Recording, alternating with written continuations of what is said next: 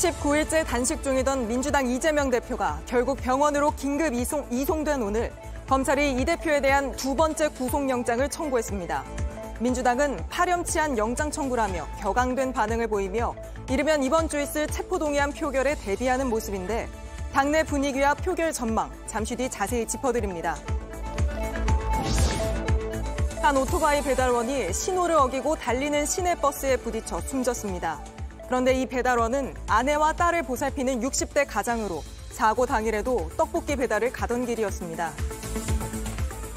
하나 딱 나가보니까 버스랑 부딪혀서 버스 1층 밖에 지고 아저씨는 날아가가지고 마을과 가까운 산기슭에 갑자기 도로가 생겼습니다. 산속 깊숙한 곳에 들어와 보니 공동묘지가 들어섰습니다. 오늘 밀착 카메라는 아무도 모르게 숲을 깎고 묘지를 만든 현장에 다녀왔습니다. 시청자 여러분, JTBC 뉴스룸을 시작하겠습니다. 야당과 검찰이 뉴스의 앞자리를 온통 차지한 하루였습니다. 단식 19일째인 민주당 이재명 대표가 이른 아침 건강 악화로 결국 병원으로 옮겨졌습니다. 그리고 1시간여 뒤 검찰이 이 대표에 대한 두 번째 구속영장을 청구했습니다. 야당은 검찰을 향해 파렴치하고 잔인하다고 거칠게 비판했고 법무부는 소환 통보받고 시작한 거라고 이 대표의 단식 자체를 평가 절하했습니다. 1년 넘게 이어져 온 수사가 마무리에 접어들면서 민주당과 검찰이 마침내 더 피할 곳 없는 마지막 정면 승부에 돌입한 셈인데 먼저 이 대표가 입원 중인 병원부터 연결합니다. 자, 김지성 기자. 이재명 대표가 지금 그 병원에 입원 중인 거죠? 지금 몸 상태는 어떻습니까? 네, 이 대표는 이곳 서울 녹색병원에서 치료받고 있습니다. 위급한 상황은 넘겼지만 기력은 전혀 회복하지 못한 상태라고 당 관계자는 전했습니다. 오늘 아침 6시 55분쯤 당 관계자가 대표실에서 건강 상태를 확인한 뒤 의료진과 구급차를 불렀습니다. 탈수 증상을 보이고 정신이 혼미한 상황이었다고 합니다. 처음엔 여의도 성모병원으로 이송됐는데 어, 이후 이곳 녹색병원으로 다시 옮겨졌습니다. 이곳 녹색병원엔 단식 치료 경험이 있는 전문의가 있다고 당 관계자는 설명했습니다. 네, 그럼 단식은 이제 멈추는 건가요? 어떻게 되는 겁니까? 네, 단식을 멈추는 건 아니라는 게 이 대표 측 입장입니다. 최소한의 수액 치료를 제외하고는 일절 음식을 먹지 않는다는 계획입니다. 현재로선 이 대표가 기력을 회복한 뒤에도 이 병상 위에서 단식을 이어갈 의지가 확고한 것으로 전해집니다. 네, 오늘 검찰이 영장을 청구하면서 민주당이 국회 일정까지 사실상 보이콧하면서 크게 반발하지 않, 않았습니까? 네, 박광원 원내대표는 우선 이 오늘 오전 교섭단체 대표 연설에서 검찰을 강하게 비판했습니다. 직접 들어보겠습니다. 이 정부는 국정을 쇄신하라는 이재명 대표의 절박한 단식에 체포 동의안으로 응수합니다. 브레이크 없는 폭주입니다. 네, 민주당은 오늘 한덕수 총리에 대한 해임 건의안을 제출했고 또 대통령실 앞에서 내각 총사퇴를 요구하는 시위를 벌였습니다. 아, 그리고 영장 청구에 항의하는 차원에서 일부 필수 상임위를 제외하곤 사실상 오늘 국회 일정을 보이콧했는데요. 아, 이 때문에 피의자 머그샷 공개 법안 등 일부 주요 법안이 처리가 미뤄졌습니다. 국민의힘은 민주당이 당대표의 사법 리스크를 돌파하기 위해 민생을 내 던졌다고 비판했습니다. 알겠습니다. 김지성 기자가 이 대표가 입원해 있는 녹색병원 앞에서 전해드렸습니다. 이번엔 검찰로 가보겠습니다. 자, 박병현 기자. 아, 이재명 대표가 백현동 또 쌍방울 관련 의혹으로 여러 혐의를 받아왔는데 아, 오늘 이걸 다 묶어가지고 영장을 청구한 거죠? 예, 맞습니다. 검찰은 백현동 개발 비리 의혹과 쌍방울의 불법 대북 송금 의혹 사건을 묶어 이재명 대표의 구속영장을 청구했습니다. 이 백현동 의혹과 관련해선 200억 원대 배임 혐의를 적용했고 쌍방울의 불법 대북 송금 의혹 사건에 대해선 800만 달러의 그 제3자 뇌물 혐의와 외국 환거래법 위반 혐의를 적용했습니다. 네, 민주당은 어떻게 병원에 실려간 날 영장을 청구할 수 있느냐 파렴치하다고 강하게 반발하고 있는데 아, 검찰은 여기에 대해서 어떤 입장입니까? 예, 검찰은 원칙을 강조했습니다. 법령상 일반적으로 피의자에게 적용되는 구속 기준에 따라 범죄의 중대성과 증거 인멸 우려 등 구속 사유를 충분히 검토했다고 밝혔습니다. 한동훈 법무부 장관도 입장을 밝혔습니다. 직접 들어보겠습니다. 과거에도 힘 있는 사람들이 죄 짓고 처벌 피해 보려고 단식하고 입원하고 휠체어 타고 이런 사례들은 많이 있었습니다. 수사받던 피의자가 단식해서 자해한다고 해서 사법 시스템이 정지되는 선례가 만들어지면 안 된다고 생각합니다. 네, 사실 이제 공은 뭐 국회로 넘어갔잖아요. 만약 체포동의안이 또 부결된다면 검찰은 어떤 선택을 할 걸로 보이나요? 예, 조금 전 법원은 검찰에 이재명 대표에 대한 체포동의 요구서를 보냈다고 밝혔습니다. 이 국회에서 부결이 되면 가능성은 크게 두 가지입니다. 이 하나는 영장을 다시 청구하는 겁니다. 하지만 이번에도 두 번째이기 때문에 부담이 있는 것도 사실입니다. 다른 하나는 영장을 포기하고 재판에 집중하는 겁니다. 내년 총선을 앞두고 있기 때문에 빨리 재판이 넘겨 유죄를 입증하는 데 주력하는 것이 더 낫다는 판단을 할 수도 있습니다. 네, 알겠습니다. 여기까지 듣겠습니다. 박병현 기자였습니다. 네, 이재명 대표 체포 동의안 표결은 빠르면 오는 목요일 이뤄질 걸로 전망됩니다. 민주당 내에선 들어가서 부결시키자, 아예 불참하자 등등 여러 방안이 거론됐는데 어떻게 될지 최규진 기자의 리포트 보시고 정치부 기자와 좀 더 이야기 나눠보겠습니다. 민주당은 이재명 대표의 구속영장 청구에 곧바로 비상의원총회를 소집했습니다. 세 가지 영장 청구 사실에 대해서 상세한 설명이 있었습니다. 아직 당내 토론이 본격적으로 시작되지 않았습니다. 모든 방안을 열어놓고 충실히 긴밀하게 토론해 나갈 것입니다. 다만 체포동의안 표결에 당론으로 임할지 여부는 논의가 더 필요하다고 했습니다. 이 대표 체포동의안은 이르면 오는 20일 국회 본회의에 보고된 뒤 24시간 이후인 21일 본회의에서 곧바로 표결에 붙이는 방안이 유력합니다. 정부의 안건 제출이 늦어질 경우 오는 21일 보고를 하고 여야가 잠정 합의한 25일 본회의에서 표결을 할 수도 있습니다. 체포동의안은 재적의원 과반 출석에 출석의원 과반 찬성으로 가결됩니다. 친 이재명 계인 민영배 의원이 제안한 것처럼 민주당 의원들이 전원 퇴장할 경우 정족수 미달로 표결 자체가 성립이 안 될 수 있습니다. 다만 민주당이 방탄국회란 오명을 뒤집어 쓸수 있어 가능성은 낮은 편입니다. JTBC 최규진입니다. 네, 바로 정치부 최윤경 기자와 이야기 나눠보겠습니다. 자, 최 기자, 아직 여당이나 대통령실은 뭐 이재명 대표에 대한 요구, 거기에 대해서 별다른 응답은 없는 거죠? 네, 이재명 대표는 단식을 시작하면서 세 가지를 요구했습니다. 전면 개각, 또 오염수 방류에 대한 반대 입장 천명 등이었는데요. 오늘까지 19일째 단식을 했지만 대통령실이나 여당으로부터 어떠한 대답도 듣지 못했습니다. 네. 때문에 야권 내부에서조차 공허한 대여 투쟁에 그쳤다는 지적이 나옵니다. 네, 그렇지만 뭐 시선을 당 내부로 좀 돌려보면 뭐 개파 갈등도 좀 수면 아래로 내려앉은 것 같고 좀 다른 평가가 나오지 않습니까? 네, 그이 대표가 단식에 들어가기 전까지만 하더라도 체포동의안을 두고 친명계와 비명계 의견이 엇갈렸습니다. 이때만 해도 가결을 주장하는 비명계 의원들이 적지 않았는데요. 이 대표가 단식을 시작하면서 분위기가 급변했습니다. 당대표가 단식을 하는 와중에 단합을 해치는 발언을 해서는 안 된다는 주장에 힘이 실렸고 오히려 부결을 주장하는 친명계의 목소리가 더 커질 겁니다. 오늘도 공개 발언이 있었는데 한번 직접 들어보시죠. 피도 눈물도 없는 짐승 같은 정권이 끝내 이재명 당대표에 대한 부당한 구속 영장을 청구했습니다. 민주당이 똘똘 뭉쳐 반드시 막아내겠습니다. 네, 그럼 지금 당내 분위기로 보면 어, 체포동의안 부결될 가능성이 좀 크다 이렇게 볼 수 있을까요? 네, 확신을 할 수는 없지만 힌트는 좀 있습니다. 이번 단식 과정에서 이재명 대표에게 쓴소리를 하던 당내 인사들도 단합해야 한다는 발언을 하기도 했는데요. 가결을 주장하던 한 비명계 의원도 동정론이 확산된 것은 맞다면서 표결에 대한 고민을 드러냈습니다. 결국 이 대표의 단식이 당내 리더십을 공고히 하고 또 내년 총선의 공천권자라는 점을 확실히 각인시키는 효과는 있었던 것으로 보입니다. 또 공천 문제가 걸려있기 때문에 비명계 의원들도 조직적 목소리를 내긴 힘든 상황이고요. 그래서 현재로선 부결 전망에 힘이 실리는 것이 사실입니다. 네. 다만 비밀 투표라서 결과는 쉽게 예단을 할 수 없고 또 실제 부결이 될 경우 방탄 논란에 휩싸일 수도 있어서 표결 이후에 또 한 번 내용을 겪을 가능성이 높습니다. 알겠습니다. 여기까지 듣겠습니다. 최윤경 기자였습니다. 다음 소식입니다. 일본이 후쿠시마 원전 오염수를 방류한 지 한 달이 다 돼갑니다. 그동안 정부는 우리 바다는 물론이고 원전과 가까운 일본 바닷물에 대해서도 방사능 검사를 하고 있다고 했는데 그 현장을 언론에 공개했습니다. 저희 취재진도 정부의 조사선에 함께 타서 검사는 어떻게 이루어지는지 부족한 점은 없는지 살펴봤습니다.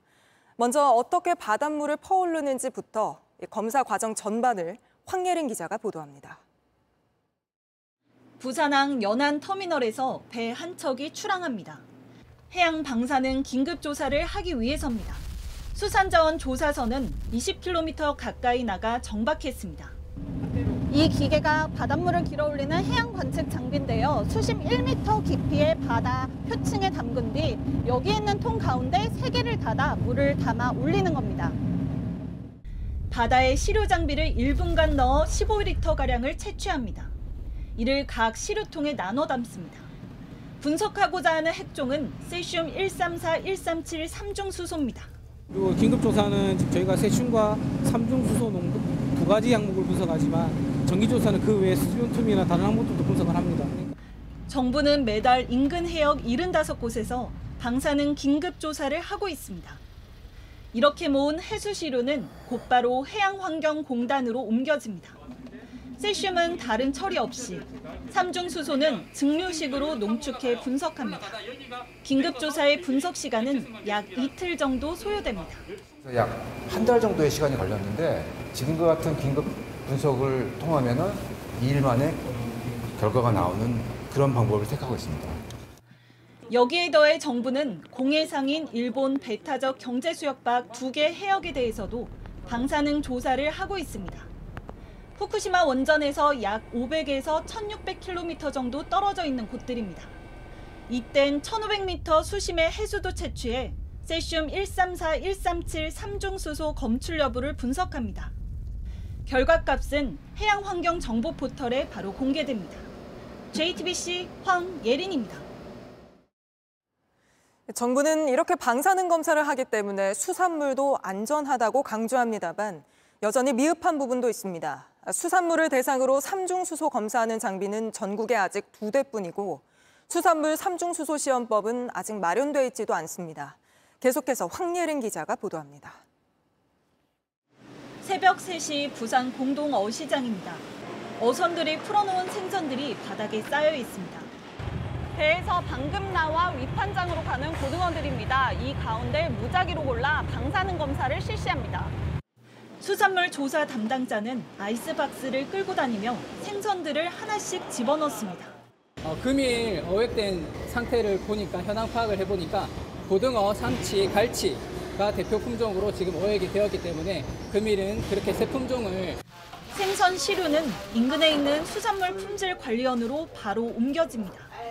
여기서 분석할 수 있는 핵종은 세슘 134, 137, 요드 131로 신속 검사를 거칩니다. 새벽 6시부터 시작하는 경매 전에 검사를 마쳐야 하기 때문입니다. 결과는 미검출. 하지만 삼중수소 검출 여부는 현재로선 알 수가 없습니다. 수산물을 대상으로 삼중수소를 검사하는 장비는 해수부와 산하기관엔 없고 식약처에만 단 두 대뿐입니다. 게다가 수산물 관련 삼중수소 시험법은 아직 마련되지 않았습니다. 장기적인 영양 평가를 하기 위해서는 수산물에 있는 삼중수도 그리고 나머지 기타 뭐 어류 폐류라든지 이런 데 있는 영양도 이에 일부 지자체와 해수부는 각각 이르면 오는 11월, 12월부터 해당 장비를 도입할 계획이라고 했습니다. 어, 삼중 수소를 이제 조사할 수 있는 방식이나 이런 게 만들어진다 그런다면은 하게 되면은 이제 수산물에서도 삼중 수소를 어, 검토 검사를 하도록 그렇게 하겠습니다. JTBC 황예린입니다. 조국 전 장관 아들에게 허위 인턴 확인서를 내준 혐의로 재판에 넘겨진 최강욱 민주당 의원에 대해 징역형의 집행유예가 확정됐습니다. 오늘 대법원 판결로 최 의원은 의원직을 잃게 됐고 내년 총선에도 출마할 수 없습니다. 여도현 기자입니다. 최강욱 의원은 지난 2020년 1월 조국 전 장관의 아들에게 허위 인턴 확인서를 내준 혐의로 재판에 넘겨졌습니다. 재판에선 인턴 확인서가 나온 하드디스크의 증거 능력을 두고 다툼이 벌어졌습니다. 이 하드디스크는 조 전 장관의 부인인 정경심 교수의 부탁으로 자산관리인이 감추고 있다가 검찰에 제출했습니다. 최 의원 측은 조 전 장관 부부의 참여권이 보장되지 않아 증거 능력을 인정할 수 없다고 주장했습니다. 하지만 1심과 2심은 모두 증거 능력을 인정해 최 의원에게 징역 8개월, 집행유예 2년을 선고했습니다. 대법원 전원 합의체도 9대3 다수 의견으로 증거 능력에 문제가 없다고 판단하고 원심을 확정했습니다. 증거인익 범행의 피의자이자 이미 제출자인 을에게만 참여권을 보장하여도 충분하다는 것이 대법원의 다수 의견입니다. 금고 이상의 형이 확정되면서 최 의원은 관련 법에 따라 의원직을 잃게 됐습니다. 내년 총선에도 나갈 수 없습니다. JTBC 여도현입니다. 인사청문회를 하루 앞둔 이균용 대법원장 후보자는 보유한 비상장 주식이 10억 원에 달하는데도 재산 신고를 하지 않아 논란이 일고 있습니다. 여기에 대해 이 후보자는 청렴성에 문제가 없는데 법관이 투자한다는 이유로 비난받아선 안 된다는 입장을 밝혔습니다. 조혜연 기자입니다. 이균용 대법원장 후보자는 평가액이 10억 원 가까이 되는 비상장 주식을 신고하지 않았습니다. 가족들은 최소 5년 넘게 매년 1천만 원 넘는 배당금도 받았습니다. 총 72억 원 상당의 자산을 보유한 이 후보자의 재산 형성 과정에 대한 의혹이 이어졌습니다. 이런 가운데 이 후보자는 국회에 청렴성에 문제가 없다면 법관이 주식 등에 투자한다는 이유만으로 비난받는 건 온당치 못하다는 입장을 밝혔습니다. 법관들이 주식 투자 등으로 사익을 적극 추구하는 것에 대한 입장을 묻자 내놓은 답입니다. 비상장 주식의 재산 신고에 대해 법원이 수차례 공지를 했는데도 누락한 이유를 묻자 몰랐다는 해명을 되풀이했습니다. 일정 기간 법원 내부망에 접속하지 않아 공지를 못 봤다는 겁니다. 하지만 고위법관이 재산 신고를 하려면 법원 내부망 홈페이지를 이용해야 하기 때문에 설득력이 떨어진다는 지적도 나옵니다. 합계 천만 원이 넘는 배우자의 주식이 공직자윤리법상 신고 대상이었다는 지적엔 미처 세세히 챙기지 못한 불찰을 인정한다며 대법원 윤리위원회의 결정에 따르겠다고 밝혔습니다. 내일 시작되는 국회 인사청문회에선 재산 신고 누락 등이 주요 쟁점이 될 전망입니다. JTBC 조혜연입니다. 김행 여성가족부 장관 후보자는 2013년 청와대 대변인으로 일하면서 자신이 공동 창업한 온라인 뉴스 사이트 위키트리를 떠났다고 밝혔습니다. 그런데 떠나 있었다던 기간에 이 회사로부터 급여 수천만 원을 받고 배우자가 백지 신탁했다던 이 회사 주식은 신우이가 사들인 사실이 드러나 논란입니다. 임예은 기자입니다. 김행 여성가족부 장관 후보자는 2013년 청와대 대변인을 맡은 뒤로는 자신이 창업한 위키트리를 떠나 있었다고 했습니다. 2009년도에 창업해서 2012년도까지 경영을 하고 제가 2013년도에 대변인을 했습니다. 그런데 김 후보자의 2018년 근로소득 원천 징수 영수증에 위키트리로부터 7,500만 원 급여와 취재수당 240만 원을 받은 걸로 나타났습니다. 이에 대해 김 후보자 측은 공동 창업자에 대한 예우로 2016년부터 회사의 보조를 받아 3년간 연수 과정을 거쳤다며 연수 비용 명목으로 받은 것 같다고 해명했습니다. 이뿐 아니라 김 후보자가 낸 경력증명서엔 2016년부터 현재까지 위키트리를 운영하는 한 사이트의 부회장직으로 기재돼 있었습니다. 이런 가운데 김 후보자의 배우자가 보유한 위키트리 주식을 신우이에게 매각한 걸로 나타났습니다. 자본이 다 잠식이 되고 또 영업 이익이 적자가 나 있는 상태였었고 나라도 떠안아 주겠다. 그래서 떠안아 줬고요. 12.1% 갖고 있는데 대주주가 아니고요. 공직자 윤리법상 신우이는 백지 신탁 대상 이해관계자는 아닙니다. 하지만 자신과 무관한 회사라는 발언과는 다소 거리가 있다는 지적입니다. JTBC 임예은입니다. 올해 세금이 예상보다 59조 원 덜 거치는 역대 최대 규모의 세수 펑크를 기록할 것으로 보입니다. 이렇게 세금을 잘못 계산한 탓에 후폭풍이 만만치 않습니다. 부족한 세금을 메우기 위해 환율 방어에 써야 할 기금 20조 원을 끌어 써야 하고 지자체들은 허리띠를 졸라매야 합니다. 김민 기자입니다. 기획재정부는 올해 400조 5천억 원의 세금이 거칠 걸로 보고 예산안을 짰습니다. 그런데 오늘 기재부는 국세 수입 재축의 결과 연말까지 341조 4천억 원만 거칠 거라고 내다봤습니다. 예상보다 59조 1천억 원 부족한 걸로 역대 가장 큰 폭의 오차 금액입니다. 3년 연속 두 자릿수 오차이기도 합니다. 기재부는 세금이 안 거친 건 전 세계적으로 예측하기 어려웠던 반도체 부진과 부동산 경기 침체 때문이라고 설명했습니다. 미국, 일본이 다시 큰 폭의 세수 감소에 직면하는 등 주요국들도 당초 전망보다 세수 변동폭이 확대된 상황입니다. 세수 구멍을 메우기 위해 기재부가 꺼낸 카드는 기금 투입입니다. 환율 방어에 주로 써서 외환 방파제라 불리는 외국환 평형 기금에서 20조 원을 끌어오기로 했습니다. 정부는 이 기금에 빌려준 돈을 일찍 받는 것뿐이란 입장이지만 전문가들은 돌려막기라고 지적합니다.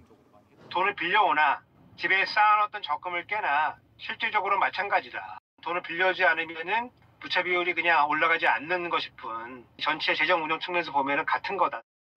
펑크난 세수 때문에 지방 재정도 타격을 입게 됐습니다. 원래 나눠 받아야 했던 23조 원을 못 받게 됐기 때문입니다.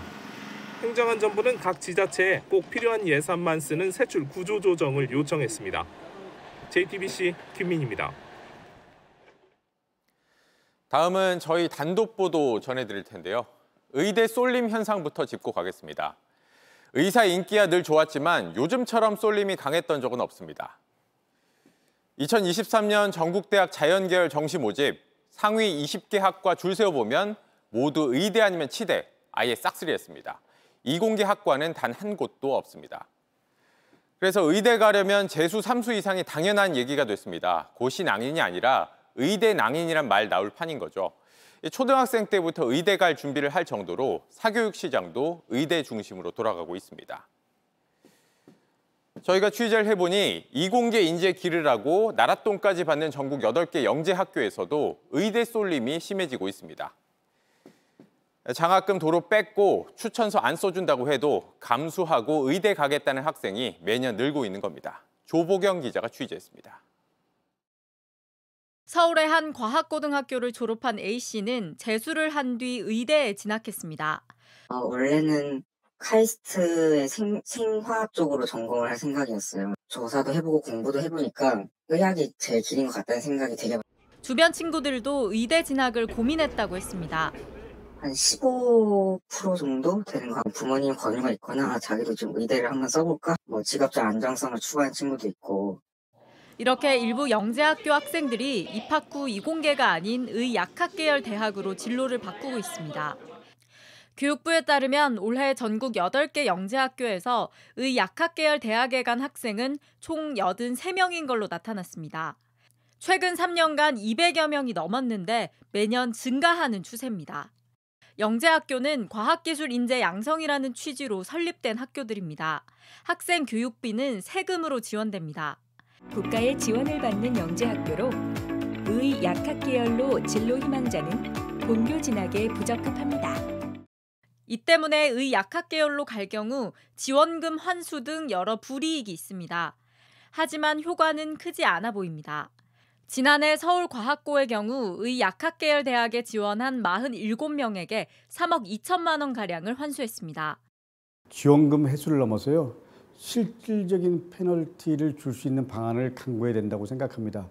올해도 의대 입시 경쟁률은 거셀 걸로 보입니다.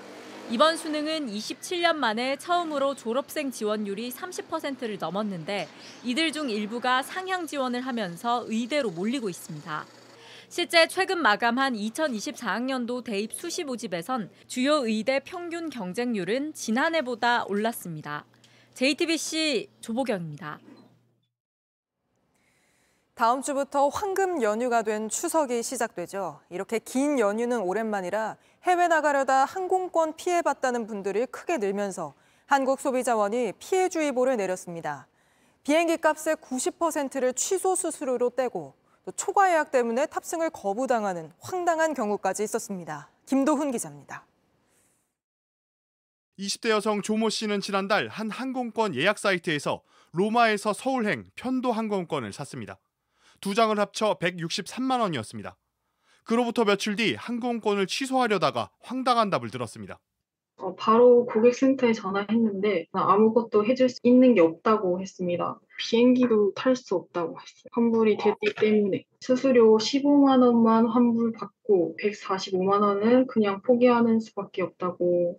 예약할 땐 몰랐는데 항공사는 환불이 안 되는 상품이라고 주장했습니다. 환불 정책을 미리 크게 보지도 안 해놓고 홈페이지에 찾아보니까 스크롤을 저 밑에 내려가지고 환불을 안 된다는 아주 작게 명시되어 있는 그것을 봤습니다. 이처럼 최근 항공권 피해를 입는 소비자가 늘자 한국소비자원이 피해 주의보를 내렸습니다. 코로나 봉쇄가 풀리고 맞는 긴 추석 연휴에 해외여행 수요가 넘치자 항공권 사이트나 항공사가 갑질하는 경우가 늘어난 겁니다. 소비자원에 접수된 사례 가운데 는 튀르키예 이스탄불에서 가는 경유지에서 초과 예약 때문에 자리가 없다며 탑승을 거부당해 이틀 늦게 도착한 승객도 있습니다. 하지만 항공사는 피해 금액에 훨씬 못 미치는 300달러, 우리 돈 40만 원 가량의 바우처만 줬습니다. 걸그룹 출신 배우 해리도 외항사의 초과 예약으로 예약했던 좌석 등급에 타지 못하는 불이익을 겪었다고 밝히기도 했습니다. JTBC 김도훈입니다. 올 초 저희 뉴스룸은 언제 끝날지 모를 끝없는 통증으로 고통받는 불치병 환자들이 존엄하게 죽게 해달라고 호소하는 목소리를 전해드렸습니다. 그리고 그중 한 환자가 오늘 안락사, 즉 조력 사망을 할 수 있는 제도를 만들어달라는 취지의 헌법 소원을 내기로 했습니다. 조력 사망이 합법인 스위스로 떠나려다가 포기하고 소송을 결심했다는데 임지수 기자가 취재했습니다. 이명식 씨는 4년 전 피부과 진료를 받다 척수염 환자가 됐습니다. 바이러스가 침투를 했다. 그게 염증이 생기면서 하반신부가 됐다. 고장난 신경이 끊임없이 경련을 일으키고 통증을 만들어냅니다. 여러 차례 극단적 생각을 이겨내고 조력 사망을 위해 스위스 단체 네 곳에 가입했지만 영어로 방대한 자료를 준비해야 하는 장벽에 가로막혔습니다. 결국 이 씨는 헌법재판소에 소송을 내기로 결심했습니다. 국회가 조력 사망을 법으로 제도화하지 않아 기본권을 침해당했다는 겁니다. 인간의 존엄성이라고 하는 그것에 꼭 인- 살아있는 인간의 존엄성뿐만이 아니라 그 죽음을 맞이해야 되는 그런 죽음의 존엄성, 존엄성까지도 같이 같이 포함될 수 있는 조력 사망 입법을 촉구해온 변호사들이 무료 변론을 맡아 이달 안으로 청구서를 제출할 계획입니다. 조력 사망 제도는 캐나다와 스위스 등 세계 10여 개국에서 합법화됐고 최근 오스트리아와 독일 등에서 헌재 결정을 통해 입법이 추진되고 있습니다. 국내에서도 비슷한 헌법 소원이 앞서 여러 차례 있었지만 모두 각하됐습니다. 아무런 선택의 여지 없이 언제까지 끝날지 모를 고통을 견뎌야 하는 소수의 환자가 자기 결정권 행사를 할 수 있도록 어, 하는 것은 헌법적 가치를 소화하는 일입니다. 아직 사회적 합의가 무르익지 않았다는 반론도 거셉니다. 경제적인 문제 그리고 우울감으로 인한 자살률이 세계에서 가장 높은 국가 중 하나인 한국의 사- 상황을 보면은 그런 고통 때문에 죽음을 원한다고 해서 합법적으로 죽게 하는 사회가 정말 정의로운 사회고 인권을 보장하는 사회인지 지난해 국회에서 발의된 조력 존엄사법은 논의가 멈춰 있습니다. JTBC 임지수입니다. 인천의 한 해수욕장에서 조개를 캐다가 나갈 때를 놓친 남성이 밀물에 고립됐습니다. 해경이 충- 출동했지만 캄캄한 새벽, 조명 하나 없는 이 시커먼 바다에서 사람을 찾는 게 쉽지 않았는데 끝내 어떻게 구조했는지 모바일 디이슈로 확인해 보시죠.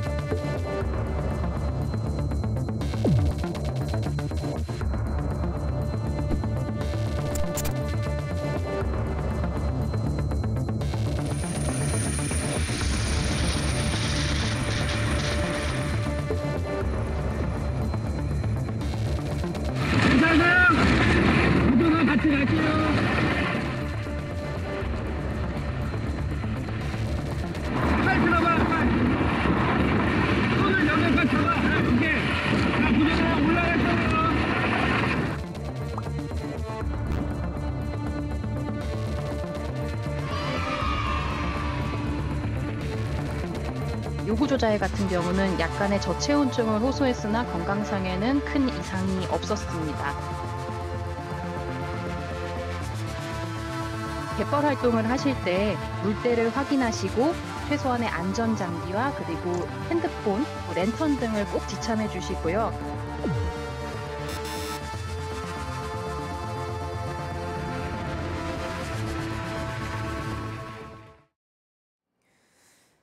여성을 잔인하게 살해한 정유정이 오늘 열린 첫 재판에서 우발적 범행이란 기존의 입장을 뒤집고 처음으로 계획 범죄가 맞다고 인정했습니다. 검찰은 법정에서 정유정이 아버지와 통화하며 범행을 예고하는 통화 녹취록도 제시했습니다. 구석찬 기자입니다. 철문이 열리고 민트색 수의를 입은 정유정이 법정으로 들어갑니다. 첫 공판에 출석하는 순간입니다. 정유정 변호인은 공소 사실을 모두 인정했고 계획적인 범행이 아니었다던 주장은 철회했습니다. 검찰이 제시한 증거 200여 개에 대해서도 별다른 의견을 내놓지 않았습니다. 우발적이었다는 그동안 주장을 뒤집고 처음으로 계획 범죄를 시인한 겁니다. 검찰은 치밀하게 준비한 단독 범행이라고 설명했습니다. 살인 사흘 전 범행을 예고하며 아버지와 통화한 2시간짜리 녹취록 등을 제시했습니다. 혼자 죽기 억울해 같이 죽을 사람을 찾아왔다고 했다는 정유정 진술도 내세웠습니다. 첫 공판은 이 법정에서 1시간 15분 동안 진행됐는데 정유정은 공판 끝날 때쯤 딱 한 번 고개를 숙이는 듯한 모습을 보였습니다. 공판 내내 표정 변화가 거의 없었습니다. 계획 범죄를 인정한 이유는 밝히지 않았습니다.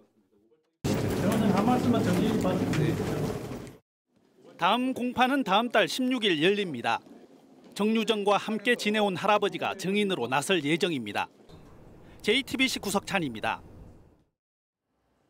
어제 경기도 성남에서 한 오토바이 배달원이 신호를 무시하고 달린 버스에 부딪혀 목숨을 잃었습니다.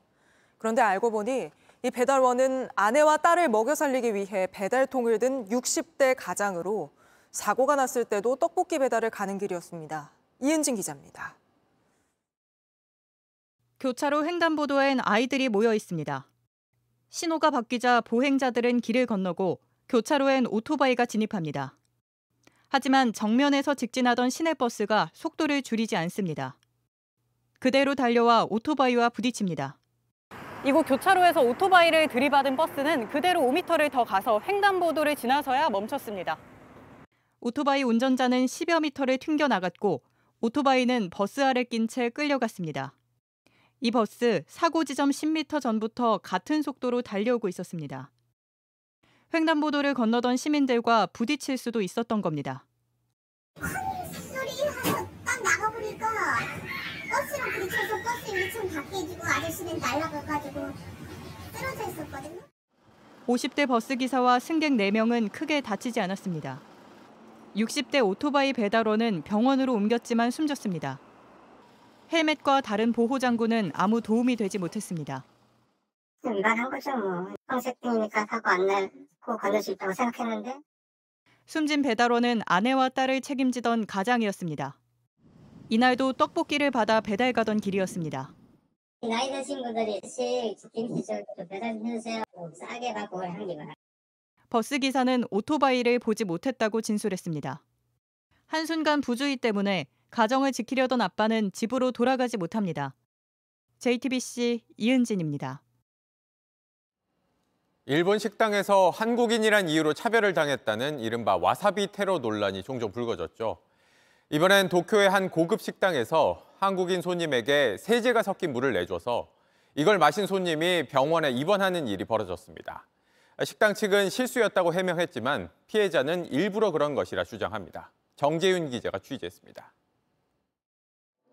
일본 도쿄 번화가인 긴자에 있는 한 고급 식당입니다. 지난달 31일 이곳을 찾은 한국인 강 씨는 물을 마시다 이상한 느낌이 들었습니다.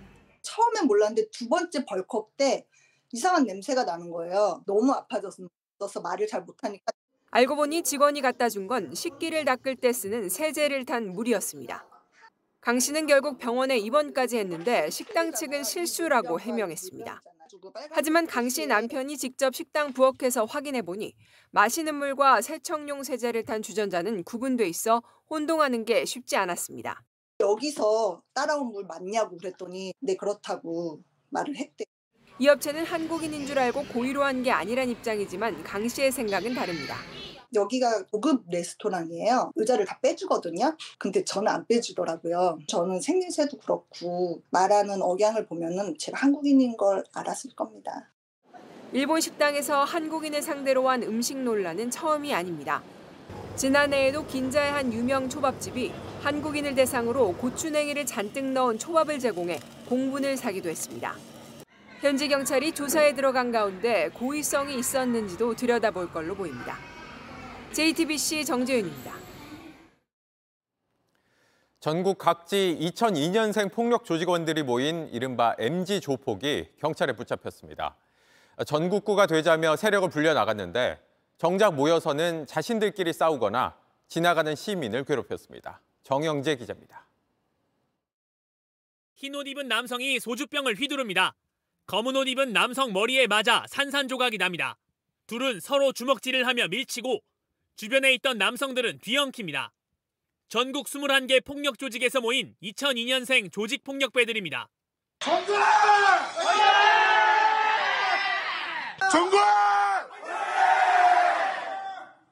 전국구 폭력배가 되자며 모여 첫 술자리를 가졌는데 1시간 만에 싸움이 난 겁니다. 인사를 안 넣는다는 이유로 어, 후배가 건방지다 왜 인사 안 냐? 그러니까 얘는 내 후배지 네 후배가 아니지 않냐 해서 그거에 그 말다툼이 돼서 기존 지역 개파를 초월했다는 의미로 전국회라는 이름을 붙였습니다. 한 달에 한 번 모였는데 술 마시고 길 가던 시민을 때리고 가게 집기를 부쉈습니다. 경찰에 덜미가 잡힌 건 한 폭행 사건 때문입니다. 지난해 9월 충남 논산 조직원이 다른 조직원을 감금하고 폭행했습니다. 불법 도박 사이트 수익 문제 때문이었습니다. 우리는 충남지방경찰청 광주대 형사들이고 너희들 상대로 납품 영장이 나왔으니까 일단 앉아 있어. 체포한 조직원들 휴대전화에서 전국회 관련 영상이 나왔습니다. 경찰은 2002년생 조폭 34명 등 66명을 붙잡고 8명을 구속했습니다. 전국구가 되자던 꿈은 없던 일이 됐습니다. JTBC 정영재입니다.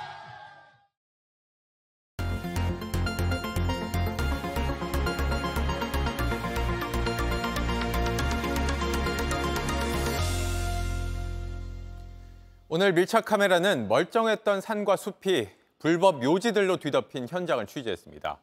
허가도 없이 묘지를 만들면서 나무를 마구잡이로 베어내고 굴착기로 산을 파헤쳤습니다. 이상엽 기자가 취재했습니다. 마을 입구로 들어서는 도로입니다. 우거진 풀숲 사이로 비석이 보입니다. 산속으로 들어가 봤습니다. 산기슭에 갑자기 시멘트를 깔았습니다. 굴착기는 흙을 고르다 작업을 멈췄습니다. 바로 옆에 잔디도 이렇게 많이 쌓아놨습니다. 카메라로 비춰보니 산속 깊숙한 곳에 공동묘지가 보입니다. 15,000제곱미터 축구장 두 배 크기의 숲에 바위돌과 시멘트가 깔렸습니다. 땅 주인들이 나무를 베고 묘지를 만든 겁니다. 하늘에서 바라본 또 다른 숲입니다. 숲 한복판에 돌을 쌓아 만든 구조물이 보입니다. 누군가 흙을 고르고 콘크리트로 덮은 겁니다. 묘지를 만들려면 자기 땅이라고 해도 지자체 허가를 받아야 합니다. 모두 불법으로 벌인 일이었습니다. 아 갑자기 저거 파헤치기를 무엇을 저러고 파헤친 거 그랬어 큰 벼면 막 물이 떠밀려오고 군대도 잘라버리기 전문이야 저 습이 전부 공무원이 되어버렸죠 시방 현재 누가 왜 그런 건지 추적해봤습니다. 일부 묘지의 땅 주인이 시멘트를 깔았습니다. 성묘와 벌초를 편하게 하기 위해서였습니다. 왜 지자체의 허가를 받지 않으신 거예요? 나는 무의식적으로 옛날 우리 생활사 할 때는 그냥 동네 길도 늙히기도 하고 그냥 서로 양보. 한 교회는 장례 치를 곳을 만들려고 돌을 쌓다 걸렸습니다. 원상복구 명령이 내려져 나무 140그루를 심어야 하는데 자신만 나무를 벤 건 아니라고 말합니다. 우리 좀 허가돼서 하고 있는데 벌써 학교 들어가지고 산을 다 헐어본 거. 그럼 언제까지 나무 심으실 거예요?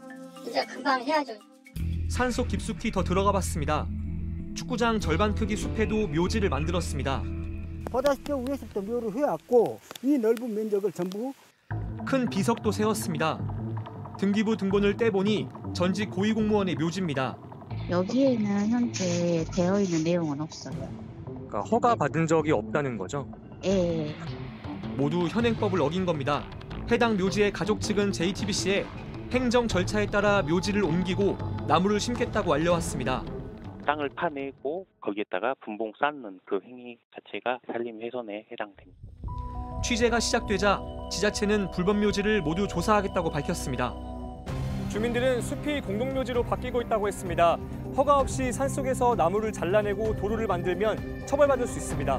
밀착 카메라 이상엽입니다. 영화 괴물 등에서 봉준호 감독과 여러 차례 호흡을 맞췄던 원로 배우 변희봉 씨가 췌장암으로 투병하다 세상을 떠났습니다. 변희봉 씨는 자신을 고목나무에 핀 꽃에 비유하며 연기에 대한 열정을 보여왔습니다. 이한길 기자가 보도합니다. 이 친구이가 아 나도 좀 깁시다. 성우로 데뷔했지만 배우가 더 좋아 시작했던 연기. 조연이 어떻게 빛날 수 있는지 보여줬습니다. 바로 이선 안에 있어이다. IMF 칼바람에 배우를 접으려 했을 때 신인 감독 봉준호가 찾아왔고 이후 봉준호의 페르소나로 스크린 속에서 빛났습니다. 얘들 그 냄새 맡아본 적 있어? 새끼 잃은 부모 속 냄새를. 야 이거 인생 말년에 이거 무슨 꼬라지냐 이거. 옥자로 봉 감독과 함께 칸 영화제에 섰던 날은 75살 배우에게도 꿈 같은 시간이었습니다. 세상에 변희봉이가 칸 영화제에 참석을 하고 70도 기운 고목나무에서 꽃이 핀 기분이라고 했습니다. 그러나 찾아온 췌장암에 영화 기생충 출연도 포기하고 치료에 전념했지만 암은 끈질겼습니다. 3년 전 문화훈장을 받던 날 돌아가신 아버지를 떠올렸던 원로 배우는 81세로 하늘로 떠났습니다. 아버지 꿈에라도 한번 뵙시다. 저도 이제는 드릴 말씀이 있을 것 같습니다. JTBC 이한길입니다.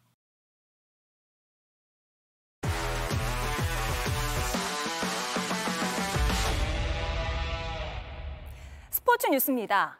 안타는 맞았지만 점수는 내주지 않았습니다. 노련하게 위기를 틀어막은 류현진은 아티스트란 찬사를 받았습니다. 홍지용 기자입니다. 스트라이크 존에 걸치는 시속 137km 커터로 헛스윙 삼진을 잡아내며 3자 범퇴로 출발한 류현진. 2회 초 내야 안타와 담장을 넘기는 2루타를 연달아 맞으며 순식간에 무사 2, 3루에 몰렸습니다. 그러나 침착하게 땅볼을 유도하며 흐름을 되찾았습니다. Ground ball to short, and Bo's coming home, and they got him. 이후 체인지업을 앞세워 뜬 공으로 처리하며 실점하지 않았습니다. 3회에도 또다시 무사 2, 3루에 처했지만 뜬 공과 땅볼을 유도해 위기를 지웠습니다. 4회 1사 1, 3루에서는 시속 143km 포심 패스트볼로 병살타를 유도했습니다. 5회 투아웃, 이제 아웃 한 개만 잡으면 승리 투수 요건이 되는데 마운드를 내려와야 했습니다. 토론토는 부상에서 돌아온 류현진의 투구수를 경기당 90개 이내로 관리하고 있었는데 안타에 볼넷을 내주며 주자 1, 2루 상황에서 투구수가 83개까지 늘어난 상태였습니다. 게다가 다음 타자가 류현진의 천적으로 꼽히는 듀발이어서 크게 실점할 가능성도 고려해 교체한 겁니다. 현지 언론들은 위기 탈출에 능숙하다는 것을 증명했다며 류현진을 위기 탈출 아티스트로 이름 붙였습니다. 평균 자책점을 2.62로 끌어내린 류현진은 아메리칸 리그 사이 영상 투표 3위를 차지한 2020년의 경기력에 차츰 가까워지고 있습니다. 류현진의 호투에 힘입어 토론토는 보스턴을 1점 차로 이기고 와일드카드 2위로 올라서며 가을 야구 진출 가능성을 키웠습니다. JTBC 홍지웅입니다. 세계 무대 경험은 많지 않지만 오히려 큰 무대에서 더 강해진다 말할 정도로 강심장입니다. 16살 신예 손지인 선수가 아시안 게임을 앞두고 리듬 체조 선배 손현재에게 특별한 조언을 받았다고 하는데요. 오선민 기자가 만났습니다. 긴장한 듯 땀을 닦아내면서도 무대에 오르자 언제 그랬냐는 듯 웃으며 연기를 펼칩니다. 여유로운 표정으로 국가대표 선발전을 마쳤지만 갈비뼈가 부러진 사실을 뒤늦게 알았습니다. 걸을 때도 아프고 눕는 것도 제대로 못, 못, 못 눕고 부러진지 모르고 했어서 제가 할 수 있었던 것 같았고 극한의 고통을 참고 태극마크를 단 16살 손지인은 무대에만 오르면 없던 힘도 생긴다고 말합니다. 무대 체질인 것 같기도 해요. 경기장 좋은 곳 가면은 어, 이런 데서 내가 멋진 경기를 하면 너무 기분 좋을 것 같다. 아시안 게임 금메달, 올림픽 4위로 우리나라 리듬 체조 역사상 최고 성적을 낸 손현재와 닮은 꼴로도 주목받았는데 제가 봐도 많이 닮은 것 같고 그 해설하시는 분이 어, 손현재 선수랑 많이 닮은 선수가 왔다고 선배 손현재에게 받은 특급 조언을 갖고 항저우로 향합니다. 표현이랑 흐름 그게 좀 부족한 것 같다고 발레리나를 꿈꾸던 6살에 우연하게 시작한 리듬 체조. 가장 자신 있게 꼽는 기술도 발레를 응용한 팡셰턴입니다. 최근엔 8바퀴를 도는데 성공했습니다.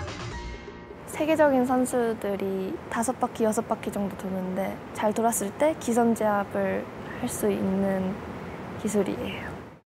생애 가장 큰 대회인 아시안 게임 출전을 앞두고 선배만큼 해내야 한다는 부담감도 즐기겠다고 말합니다. 즐겁게 그리고 제가 보여드리고 싶은 것들 다 보여주고 돌아오겠습니다. JTBC 오선민입니다. 어제 KT와 한화의 경기는 밤 11시가 넘어 끝났습니다. 기습적인 폭우로 더블헤더 두 번째 경기가 3시간 24분이나 중단됐기 때문인데요. 한국 프로야구 역사상 가장 긴 기록입니다. 오랜 기다림 끝에 KT는 2연승을 달성했고 장성우는 100호 홈런을 기록했습니다. 두 팀은 밀린 일정을 채우려고 야구가 없는 오늘도 경기장에 나왔는데요. 3연승이냐 서륙이냐의 갈림길에서 지친 기색을 찾아보긴 어려웠습니다. 이상하게 에버턴 원정만 오면 잘 안 풀리는 아스널입니다. 전반에 넣은 골은 오프사이드로 판정됐고요. 볼 점유율이 80%나 되는데도 좀처럼 골문이 열리지 않습니다.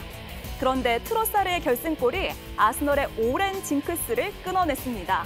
2017년부터 6년 동안 구디슨 파크에서 승리하지 못했었는데 승점 3점을 따내면서 리그 4위로 올라갔습니다.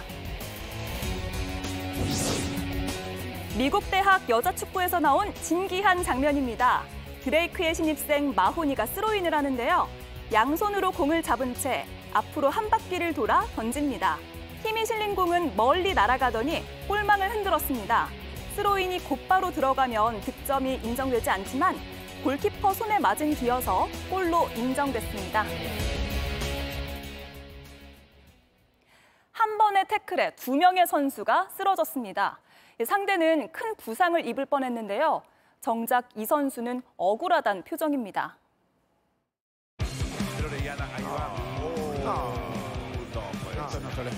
Es inconcebible que un futbolista pueda hacer esto. No, no, extraño en Es el fútbol profesional. Mínimo roja. Cartón rojo. Roja. Roja para Andrés.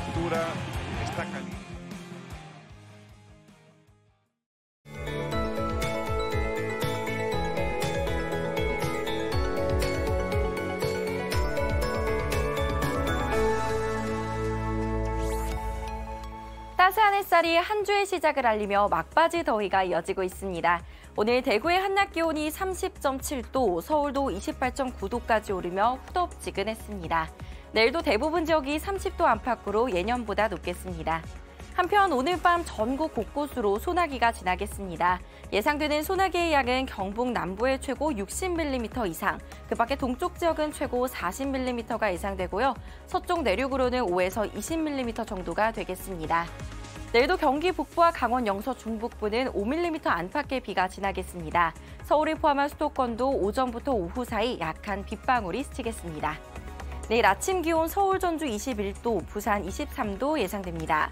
낮 기온은 춘천 27도, 전주 29도, 대구 창원 30도로 특히 남부를 중심으로 기온이 많이 오르겠습니다. 모레는 다시 전국에 비 소식이 있습니다. 비가 지나고 난 이후에는 아침 기온이 20도를 밑돌면서 쌀쌀해질 전망입니다. 날씨였습니다. 뉴스룸 저희가 준비한 소식은 여기까지입니다. 시청해주신 여러분 고맙습니다.